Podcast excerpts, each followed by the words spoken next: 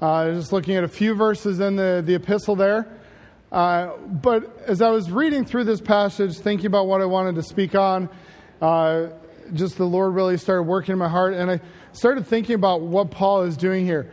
And, you know, when we look through history, there are a lot of impacting manifestos that have come out. Now, some may say, well, what's a manifesto? Basically, a manifesto is like your public declaration of a policy or, you know, your aims, your goals. It's the, the declaration of your intentions, the motives, your views you're going to you're going to lay out. Sometimes in political times we get, here's our platform. This is what we're going to stand on. This is what we're going to run for. I don't hold political platforms and manifestos in the same because people tend to live by manifestos. Political parties don't hold to their platforms most of the time. But that's a whole nother topic we'll get into some other day. But there's a lot of impacting manifestos, whether for good or bad.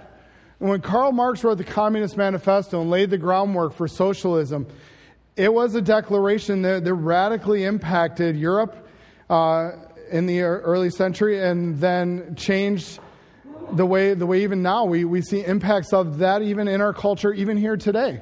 You know, what we're going to hear about in the next political cycle when we deal with socialism and, you know, generations wanting a socialistic perspective here in America. And stark contrast to the Declaration of Independence, which was a manifesto where we we, we basically declared ourselves, you know, the independence from, from England, and we're making those statements. And here they are, and lays it all out. They're, they're manifestos that were given. Even uh, it doesn't always have to be written down. Sometimes it's uh, Martin Luther King Junior when he talks about the I Have a Dream speech. That was a manifesto. These were views, things, longings that he desired for, and he wanted to see accomplished, and it became that bedrock for the, the civil liberties uh, movement. And and these manifestos, they, they happen through history, and some are very impacting, some are not. But in Romans chapter one, as we look at these verses this morning, Paul Paul's going to give a, a manifesto. It's short, it's brief, but it's going to be potent. He's going to he's going to make basic two declarations in it. He's going to declare, this is who I am. He's going to say, this is who he is. And he's going to say, this is what he believes. When we look at this, these verses here, verses fourteen through seventeen, Paul is basically, in a nutshell, in a little encapsulated, it's it's really honestly what it is. It's his thesis statement. For those of you who've had to write big papers, you have to write your abstract or your thesis statement. It's his thesis statement for the rest of the book of Romans. He's going to give, the, in a nutshell, what he's going to talk about. But he lays it out and he says, this is who I am and this is what I believe. And so as we look at these verses this morning, think of it in context of, here is Paul, the apostle, the, the one who has, you know, murdered Christians, but now has been saved. As Saul, he murdered. He was converted through Jesus Christ, and now he has become the apostle out of due season. He is the one who is now working in such a way to be writing and laying theological groundwork and foundation for all of Christianity. Our, our foundation, our faith is rooted on the manifestos, the writings of Paul. And he's going to lay out very clearly here, This is this is who I am and this is what I believe. Starting in verse thirteen, though, he gives us a little bit of a background. He says, now, I would not have you be ignorant, brethren, that ofttimes I purposed to come unto you, but was let hitherto, or I was I was hindered, I wasn't able to, that I might have some fruit among you, even as among other Gentiles. Now, when Paul uses this phrase, I would not have you ignorant, he uses it three other times in the New Testament. He uses it in Romans chapter eleven, verse twenty-five, when he's going to talk about the gospel going to the Gentiles. It's an important phrase. He says, I don't want you to miss what I'm going to say. In First Corinthians twelve, verse one, when he starts to talk about spiritual gifts in the church, he's like, I don't want you to be ignorant of this. Pay attention to what I'm going to say. First Thessalonians chapter four, verse thirteen, he's going to be talking about the second coming of Christ. He says, don't, don't miss this. So here when Paul says, I don't want you to be ignorant, he was, he was saying, hey, Romans, and now for us, I, I want you to hear this. This is important, what I'm about to declare to you. He says, I, I wanted to come to you. I had this desire. I had desire to, to have spiritual fruit among you. He wanted to be there. He wasn't with the Romans. He was writing to the church of Rome. At this point, he had not been to Rome yet. He had been thwarted by God's plans and by other things that had happened in his life, but he had not been there. And he looks to the Romans and he's saying, I want spiritual fruit among you. He wants to see them grow, but he also says, I want it among the, the others around you, the Gentiles that are around you as well. Paul, it's interesting, Paul was not content with his past fruit. Now, the, the idea of spiritual fruit, for if you're if you're listening maybe for the first time, it's not we're not talking about Paul sprouting bananas or grapes or that's what he wanted. But the Bible talks about spiritual fruit being something that we are either, it's cultivated in our life by the Spirit, whether it's love, joy, peace, long-suffering, the fruits of the Spirit, or it's often talked about as well, the the seeing of somebody growing, discipling, helping them to mature. You see spiritual fruit in their life. And then it's also dealt with the third way, which Paul's dealing with here, is he wants to see as well people get converted to Jesus Christ. He says, I am desirous to see people get saved. And he says, this is my desire. He says, I'm not, I'm not content on what I've had already. He's like, I want more. He has this unending quest for fruit. He wants more fruit. He doesn't want to just be settled and say, hey, back in the sixties or the seventies or the eighties or the nineties, I bore lots of fruit. He's looking and saying, now, I want to be bearing more fruit. I want to go to Rome, and I want to make a difference. I want people to get saved. It's interesting that he expects a harvest. He says, when I'm coming there, when I get there, I, I'm expecting that there will be a harvest of fruit. I purpose to come to you that I might have some. He's not like, oh, I hope this might happen. He says, there's going to be a harvest. I want that harvest. I'm expecting that harvest. He believes that God is preparing the hearts of people to hear the gospel. He's committed to this. And so because he's committed to the fact that he wants more fruit, he wants fruit in Rome, he wants to see a harvest of, of people that God is preparing for the gospel. He says, I want to go. And it's driving him crazy that he can't get there yet. He wants to be in Rome, but he says, the Lord has not allowed it. Some things have happened, but I'm coming. And so he, he sets this up as the background to the statements he's going to make in the next few verses. His desire to go, his desire to see fruit, his desire to see people get saved, and he knows that there's a harvest waiting to be had, waiting to be gathered. It's interesting, he hasn't, he hasn't laid any foundation there. He just, he's going to go with the intention of, I'm going to share the gospel. This is what I'm going to be about. And so Paul takes his time and he's going to, he's going to lay out some personal declarations. He's going to say, this is who I am. Here's my manifesto of life. In a nutshell, Paul looks and he's going to give three statements that start with I am. And he's going to say, first of all, he's going to say, I am obligated. I am obligated to any person who needs the gospel. Verse fourteen, he says, I am debtor, both to the Greek, to the barbarian, both to the wise and the unwise. His obligation is not just because he's a bondservant like he talks about up in verse one, but his obligation to these, these individuals is because there are those who need to hear the gospel. He, he looks, you remember First Corinthians nine, he says, woe to me if I don't preach the gospel. I mean, that's that's intense. May harm come to me, may I, may I be miserable if I am not about preaching the gospel, proclaiming the truth. He talks about in that in that passage, even he lays out, he says, there are times that I want to do it and I don't want to do it. There are times that it's it's easy and there's times that it's not. But he's like, it doesn't matter. There's times that it's, you know, it's fashionable and there's times that it's really not perfect. But I need to do it. I need to be about, we need to be just like Paul about the gospel, looking and saying we have an obligation. We must be compelled to proclaim the truth of the gospel. I am a debtor. He owes it to them. I'm not looking, oh, I don't know anybody anything. Paul looks and says, that's not true. If you are a believer, he says, I am a believer, and because of my relationship with Christ, I owe it to these people to share the gospel. Do you ever, you ever think about all the different situations? I mean, when we look at the different things, Sharon and I were driving back from uh, Virginia one time, and there was a car very similar to that, and it just flipped over. And it's like, what do I, oh, I hope they're okay. No, there's an obligation that you feel if that you, you pull over and you're, you're going to make sure. You're going to check out to see if, are they okay? And, and so in that case, it was the first thing I did was smell for gas, didn't smell gas, crawled into the car, helped the guy unhook the seatbelt and pulled him out. Okay, we do that. Why? Because I want to make sure that the guy is safe.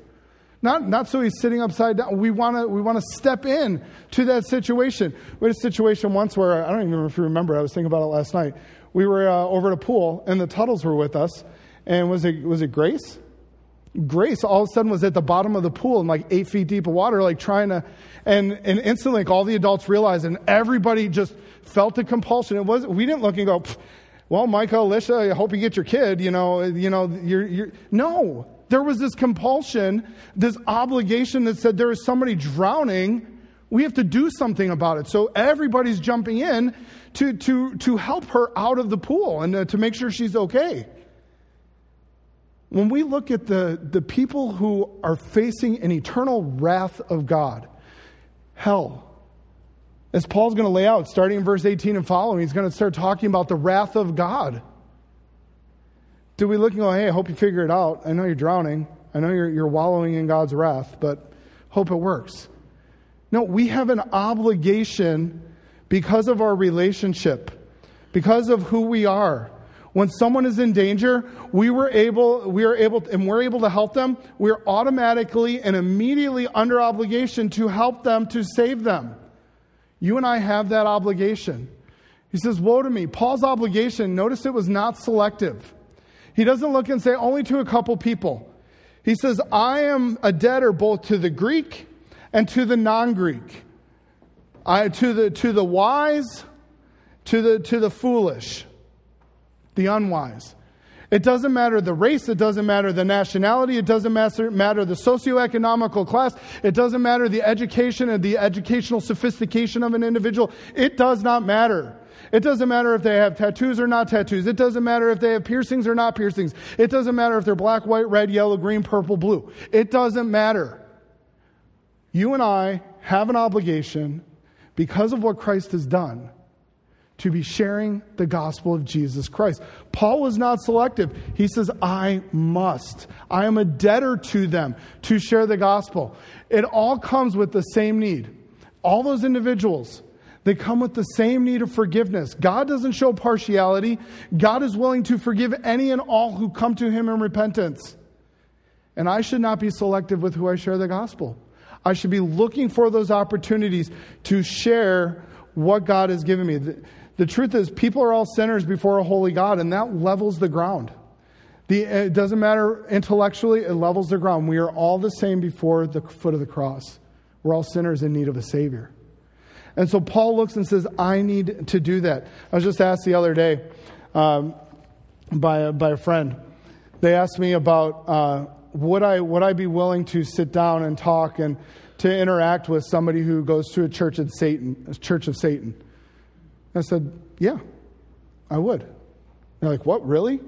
And then they so so would you be willing to sit and talk with somebody and have you know build a relationship with somebody who's who's a part of the L G B T movement? Yeah, yeah, I would.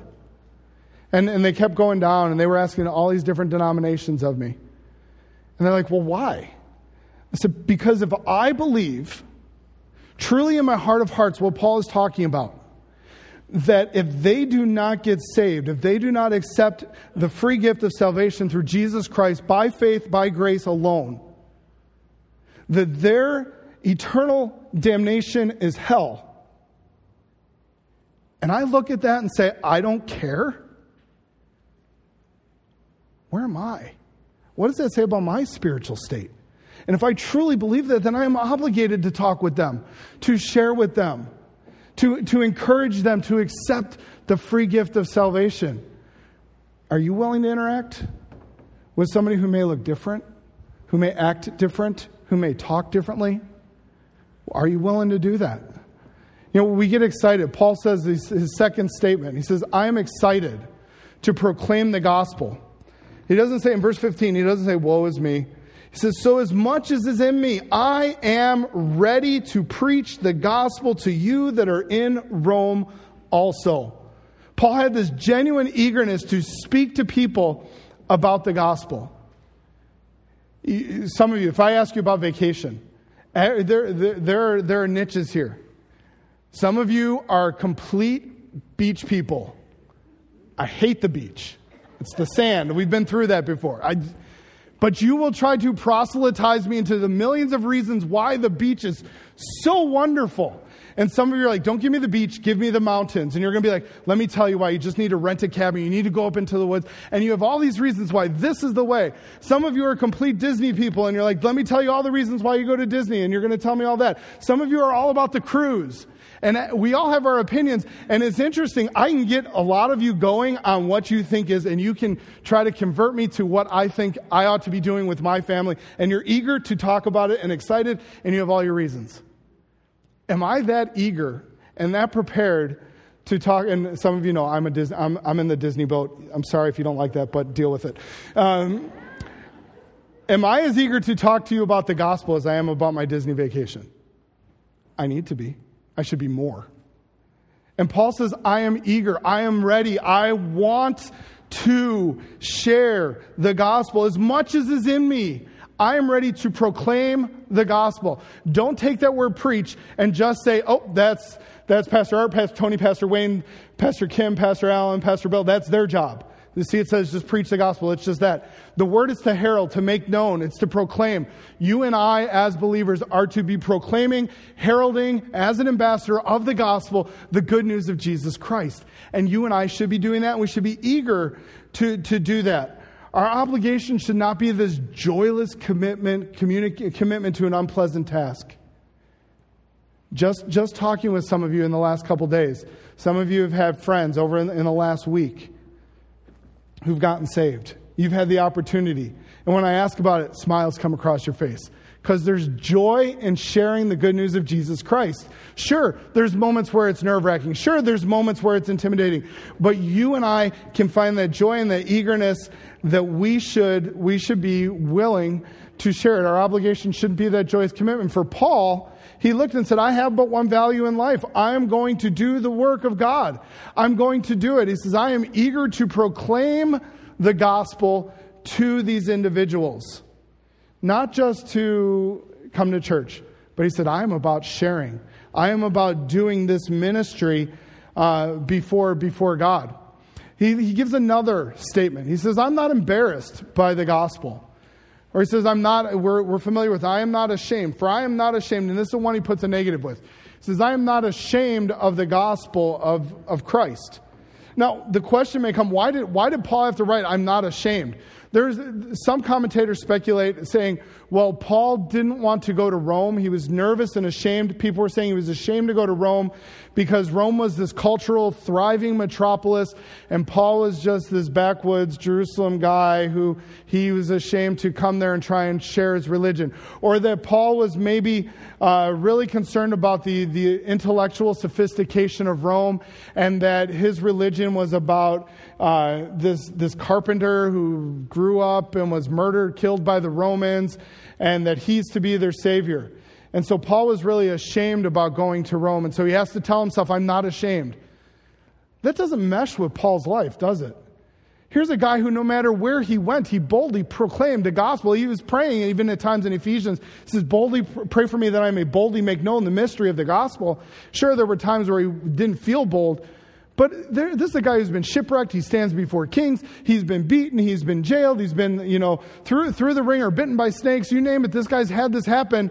And you don't see him cowering away abashed and saying, oh, no, it's the gospel. I can't. He says, no, I, I am not. So that's why it's actually some people interpret it as the idea of I am proud of the gospel. But, but what he's saying here is I'm not going to be embarrassed by this. This is what I am about. This is my life. The gospel has radically changed me, so I need to be about proclaiming and sharing the gospel of Jesus Christ. He continually demonstrates his unashamed boldness to share the gospel. It's uh, there's interesting. We were given uh, with Zach's baseball team, we were given these little challenge tokens, and I've just purposely over the last day or so just said this is going to be you know around in my pocket because there's a statement on it by Babe Ruth. It says this um, on the other side. There it is. Never let the fear of striking out keep you from playing the game. And that, you know, Babe Ruth lived by that. He's like, I'm not going to be afraid of striking out, of failing. So it could stifle. It could, it could hinder you. And I started thinking about that in light of the gospel. How many times do I not share the gospel because I'm fearful of failing? I'm fearful of rejection. And so then I don't. I can't let, you can't let the fear of shame, the fear of rejection, the fear of failure. We don't fail when we share the gospel. It's not us who converts. We'll talk about that in a second here. We are failures when we don't share. We need to be sharing. And so it's just a, a reminder for me to say, okay, if I if I would think that in baseball, never let the fear of striking out keep me from playing the game, how much more for the gospel? Don't let the fear of rejection, don't let the fear of not saying exactly the right thing keep you from sharing your faith. Paul says, I'm going, I'm going to understand that I am, he understands he's been entrusted with the gospel. He understands that this is the most transforming truth that the world has been given. You and I have been trusted with this. He makes this declaration of, this is who I am. I am obligated. There's a there's a moment in the show, if you've seen The Greatest Showman, there's a moment where all the characters, Barnum's Barnum's group in the in the movie, they they come to this point where they they sing the song, This Is Me, and they come to this understanding that, you know what, the culture, the world, they're not going to accept that I'm different. They're not going to accept that I have an oddity and, and all of these different things for the circus acts. And they just come to the ownership of saying, they're going to be who they're going to be, and we need to be who we're going to be. You know, I, I think at times we as Christians, we need to come to that point and say, wait a second, I am a peculiar person. It doesn't make me bad. It doesn't make me weird. I am about the gospel. We need to be about the gospel, and we need to own that. Paul owned it. He said, this is me. I am a debtor to the Greek, to the barbarian. I am not ashamed of the gospel. I am going to declare, no matter where I'm at, no matter who it is, I need to be doing this. And so we look and we say, wait, do I act like that? Now, I think Paul's understanding of the gospel helps him, because he talks about who he is, and he's going to talk about what he believes. And sometimes I think we have this, this I, I've had the shallow view of the gospel. That it's just, hey, a person needs to be forgiven of sins. But what does what does the gospel entail?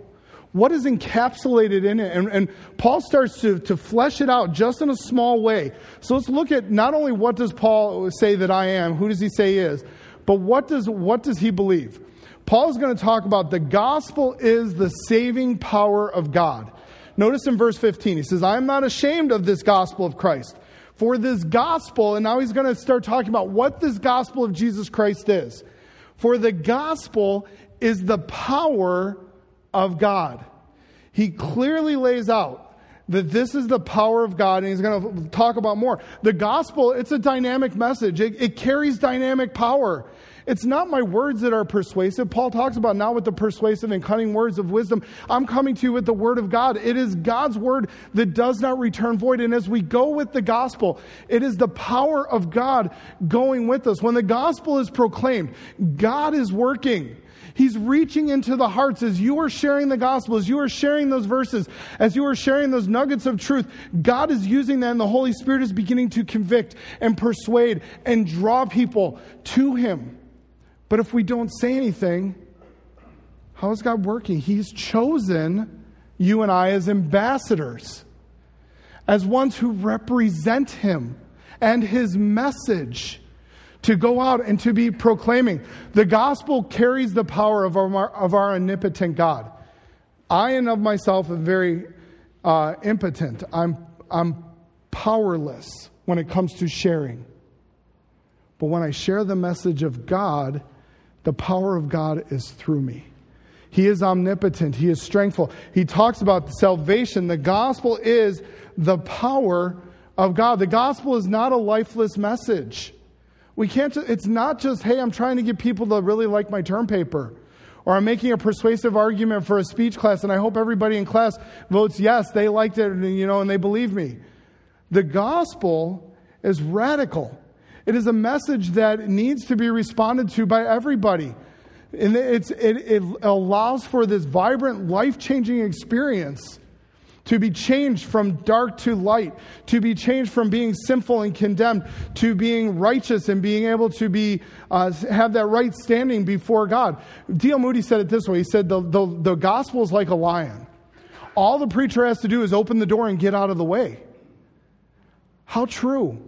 It is, it is, it is ready to be unleashed. Paul understood that. That's why he says, I want to go to Rome. I want fruit there because God's preparing hearts. I want to see people get saved. But all too often we're like, oh, it's such a hard place in America anymore. I don't know if the gospel can really penetrate, if the gospel can really make a difference. So I don't I don't say a lot. No, we need to be about sharing the gospel of Jesus Christ. It is the power. The power, not only just the, the power of God, but he says it's an effective operation of God's power. In other words, what it's meant to do, it does. It's effective. It has a plan. It has a direction. It's the effective power that leads to salvation. The gospel doesn't say, isn't the saving agent. God is the saving agent in salvation. But the gospel leads people to, to salvation. You look at it, salvation is carried out how? Through the power of God. He says, for it is the power of God to what? Unto salvation, unto the changing li- of a person's life in their, their spiritual sense. Salvation is more than just the forgiveness of sins. He says it's the power of God and salvation, everyone that believes. He's going to say it's not just the person gets saved. He lays it out. Salvation includes here the word that's used and how Paul's using it and how he uses it in the book as he unfolds. Remember, this is his thesis statement. He's going to unfold it over the next eight chapters of salvation. He's going to talk about the full scope of deliverance of sin. He's going to talk about ju- justification, it, the deliverance, the declaration the, of deliverance from the penalty of sin. When a person gets saved, when they accept Jesus Christ as their Lord and Savior, they repent of their sins, they wholly, solely trust in Jesus Christ as the only way for forgiveness. They are delivered from the penalty of sin. Paul uses that and he says the person's saved. He also talks about that salvation is sanctification. That is the growth process. It's deliverance from the power of sin. We are not under, if you are saved, you have the ability to say no, to reject sin, to have victory over the sinful temptations and struggles in your life. We can grow in our salvation. And so it is sanctification. It's that, that growth process. Paul is talking about both of those. He's talking about glorification, the deliverance from that, that presence of sin. One day, if you are saved, you will have the privilege because of the righteousness of God, because of Christ's robes of righteousness being placed upon you. If you are saved, you will have the ability and opportunity to enter into a holy heaven where there will one day be no presence of sin, where there will be nothing there that is reminding us or, or bringing sin to our life. The presence of sin is absolutely gone. And so we will be delivered from the presence. So when Paul talks about it is the power of God unto salvation, it is the authority, the power of God to be declared righteous, to live righteously, to experience the righteousness of God one day in heaven. And so it's not just merely the forgiveness of sins. The gospel entails so much more.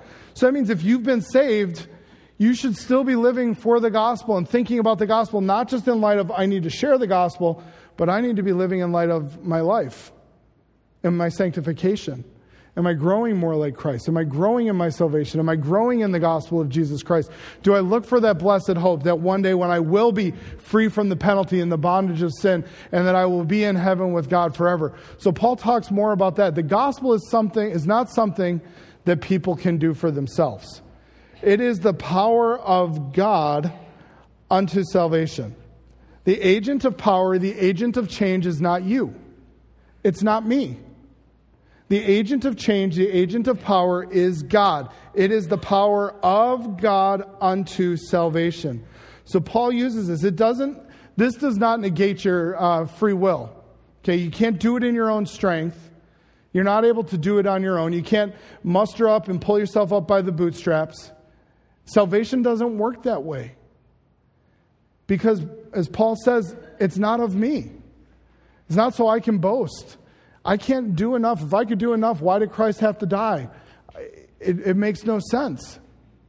I have to trust completely and fully in God to be the one who changes me. It doesn't negate your free will. God desires your salvation, but he's not going to force himself upon you. He's the agent of power. Uh, there it is. He doesn't, he doesn't force himself upon people against their will. God is not willing that any should perish, but that all should come to repentance. Very clearly laid out in Scripture, God desires for you, if you are here and you are not saved, He desires, He longs, His heart aches for you to accept Jesus Christ as your Savior. But He will not force you. He will not put you under His thumb and say you're going to do it until, you know, He gives you and has offered you the free gift of salvation that you can have. However, to experience this powerful and effective effect of the gospel, it says you must believe. Notice what it says in the verse. For it is the power of God unto salvation, not to everybody, not to all of the world, but to everyone. It is effective to those who believe. The, go- the gospel is sufficient for everybody, but it is efficient, it is effective only to those who believe. Therefore, it is not something you can do, but the gospel is something that must be responded to in faith. You must, by faith, personally trust in Jesus Christ. And as we're sharing the gospel, we need to be reminding people that I, I can't make you do this. It is a genuine response of you in faith to God. You have to respond uh, in, in that way. It was, it's interesting, uh, Jim Elliott wrote, and it's almost like a little manifesto when I was thinking about it, but he said, Father, make me a crisis man. Bring those eye contact to decision. Let me not be a, be a milepost on a single road. Make me a fork that men must turn one way or another on facing Christ in me. I think there's a there's an important part here that we in our American Christianity need to need to come to grips with. When I'm sharing the gospel, I do need to be sensitive and come to the point where I'm helping a person come to a point of decision. It's not backing them into a corner. But at the same time, when you work through the gospel and you get to this point where, you know, if you're not saved, you know, there's there's wrath, there's hell. To ask, doesn't that concern you? To bring them to a point and say, what, what do you want to do about that? That's not evil. Just to, oh, well, I shared a little bit and I just leave it out there. But we need to help people come to understand that it is a response of faith, that they need to make a decision for Jesus Christ. And if you're here today and you've heard and you've never made that personal decision to respond in faith to Jesus Christ, I implore you, don't, don't put it off. Look and say, I need Jesus Christ. I need to get saved. He, he goes on, Paul goes on, he says, the gospel reveals the righteousness of God, which is vastly distinct from human righteousness. Notice in verse seventeen, he says, for therein is the righteousness of God revealed from faith to faith. The, the righteousness of God here. What, what's going on? Some of asked, you know, commentators go back and forth. Is it talking about just an attribute of God, that God is just righteous, and that's what it's talking about? Is it talking about this is the, the declaration of righteousness to a person who responds? That, that God is making a person righteous? Or is it their ultimate standing before God because of the of their response of faith uh, to the gospel? And as I look back, and I'm like, okay, really, does it make a difference? But it does in some ways. Why is it important we understand the righteousness of God? Back up for a second and understand the context of the gospel. When you think about the gospel of Jesus Christ, There is, there is a relationship that God had with man. Man broke that relationship. There is a response that Jesus Christ came, and there is a response that man must make in regard to it. Look, look at how it's unfolded when we think about the gospel. God created us. He created you. He created me to have fellowship with him. We go all the way back to Genesis. That was his desire with humanity. But Adam steps in and blows it, and he enters into sin, and everyone after him has sinned, and that fellowship with the holy God has been severed. And the rest of Scripture is, is unfolding for us, how is God restoring humanity? How is God bringing back the opportunity for you and I to have this fellowship restored with God? And as he unfolds it through Scripture, we realize that we are all now sinners who are unable to stand before this holy God. Not only just to stand before him, but to stay there for all of eternity. It is an impossibility. In my sinfulness, in your sinfulness, because you have sinned, you are not able to enter into heaven. I am not able to enter into heaven. And if we truly understand that, And we understand the, the, the consequences on the flip side. If you can't enter into heaven, the Bible clearly lays out there's only one other option, and that's hell. So for a person who is living in their sin or has sinned, the consequences, the payment for sin is death, separation from God and entrance into hell. That's where I am to be. I do not have a holy standing before God. I am unrighteous before him. And so Paul starts to talk about the righteousness of God. So what happens? God sends his son as the perfect substitute. The Holy One lives a holy and blameless life, goes through all of his life, and then voluntarily, willingly dies on the cross to pay the penalty, to accept God's wrath for your sin and for mine. And as he bears, bears the weight of our sins and the weight of the world's sins on that cross, God looks down, he turns from him, and in those brief moments, the pure agony, excruciation, excruciating pain, Christ takes upon himself your sin debt, my sin debt. He does it in such a way that as he died, and then he was buried and he rose again, that God is able to look, God the Father is able to look and say, I accept his payment on the cross for the sins of humanity.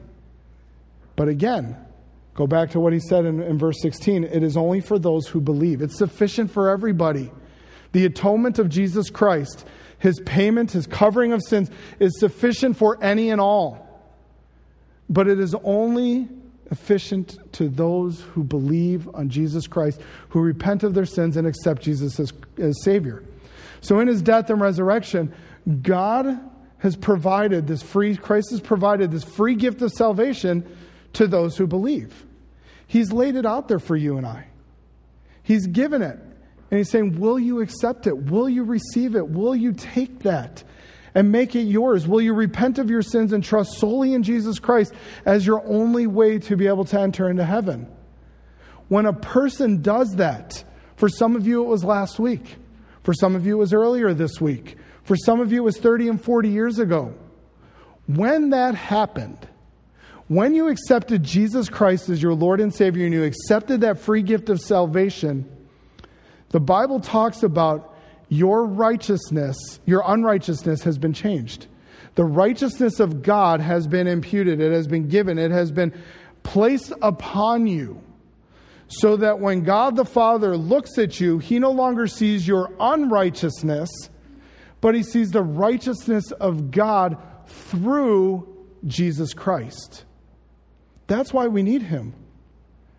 If you haven't accepted Jesus Christ, that's why you need Christ. Because he has provided the ability for you to righteously stand before God and enter into heaven. The righteousness of God declares, the righteous God declares them to have a righteous standing through Jesus Christ. This may seem, honestly, it may seem too good, too easy for some. You might look and say, that it's it's it's too simple. I've got to be able to do this and to do that and to, to figure out a way to make it so that I can have, have something, some ownership in this. That's why I truly believe, if you look in the verse, there's a really one word. Therein is the righteousness of God revealed. It had to be made known to us because in and of ourselves, the idea of God granting this unmerited, unearned righteousness, it goes against all of our human nature. If I want something, I have to earn it. If I need something, I have to do to get it. It goes. You look look across the world. Religions are not about what Christ has done. Religions are about what I can do to attain God, to attain a righteous standing, to be able to make it to a certain level. And Paul is saying the gospel of God is not about what I can do. It's about what Christ has done. That he has provided for me. Something that in my flesh, I, it makes no sense.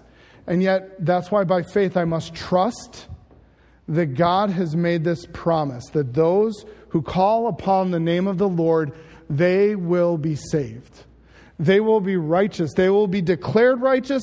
They will be able to live righteously. And one day they will enter into my righteous presence. That's the power of the gospel. That's what we're to be about. The gospel is universal in nature. I, I, you look throughout it, to the wise, to the unwise, to the Greek, to the barbarian, to the Jew first, then also to the Greek. It doesn't mean it's mainly for the Jew and not for the Greek. It's just chronologically it went into Jerusalem and the Jewish people first, and that was Paul's priority, but then also to the Greeks, to us, to Gentiles. The gospel is not just for a select number of people. Christ does not exclude his offer of salvation from anyone. But sadly, people exclude themselves by rejecting his gracious gift. They'll put it off. They'll put it off. They'll say, I don't need it. I don't need it. Don't reject Christ's gift. And don't reject the opportunity to share Christ's gift with others. It might be that moment that God has uniquely placed you in a situation to share the truth with somebody that you normally wouldn't maybe share it with. Take the opportunity. Lastly, the gospel is life-altering. Verse seventeen, he says, for therein is the righteousness of God revealed from faith to faith. As it is written, the just shall live by faith. Salvation does not simply end with faith in Jesus Christ. It, uh, okay, there we go. Salvation does not simply end with faith in Jesus. It goes on. It, it's more. Faith is the origin of our righteousness. Notice he talks about from faith to faith. It, it, it's moving forward. It's, it's the beginning to something else. So when a person gets saved, when they accept Christ, it is moving toward more faith.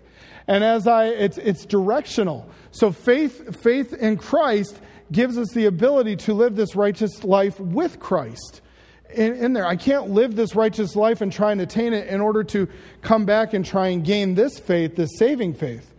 I must first put my faith in trust, and it moves toward a greater faith. In fact, he, he sums it up with a quote from Habakkuk, where he talks about that the just shall live by faith. Ultimately, what he's saying is it's nothing but faith that puts you in a right relationship with God. And I'm so thankful that is true, because I know myself.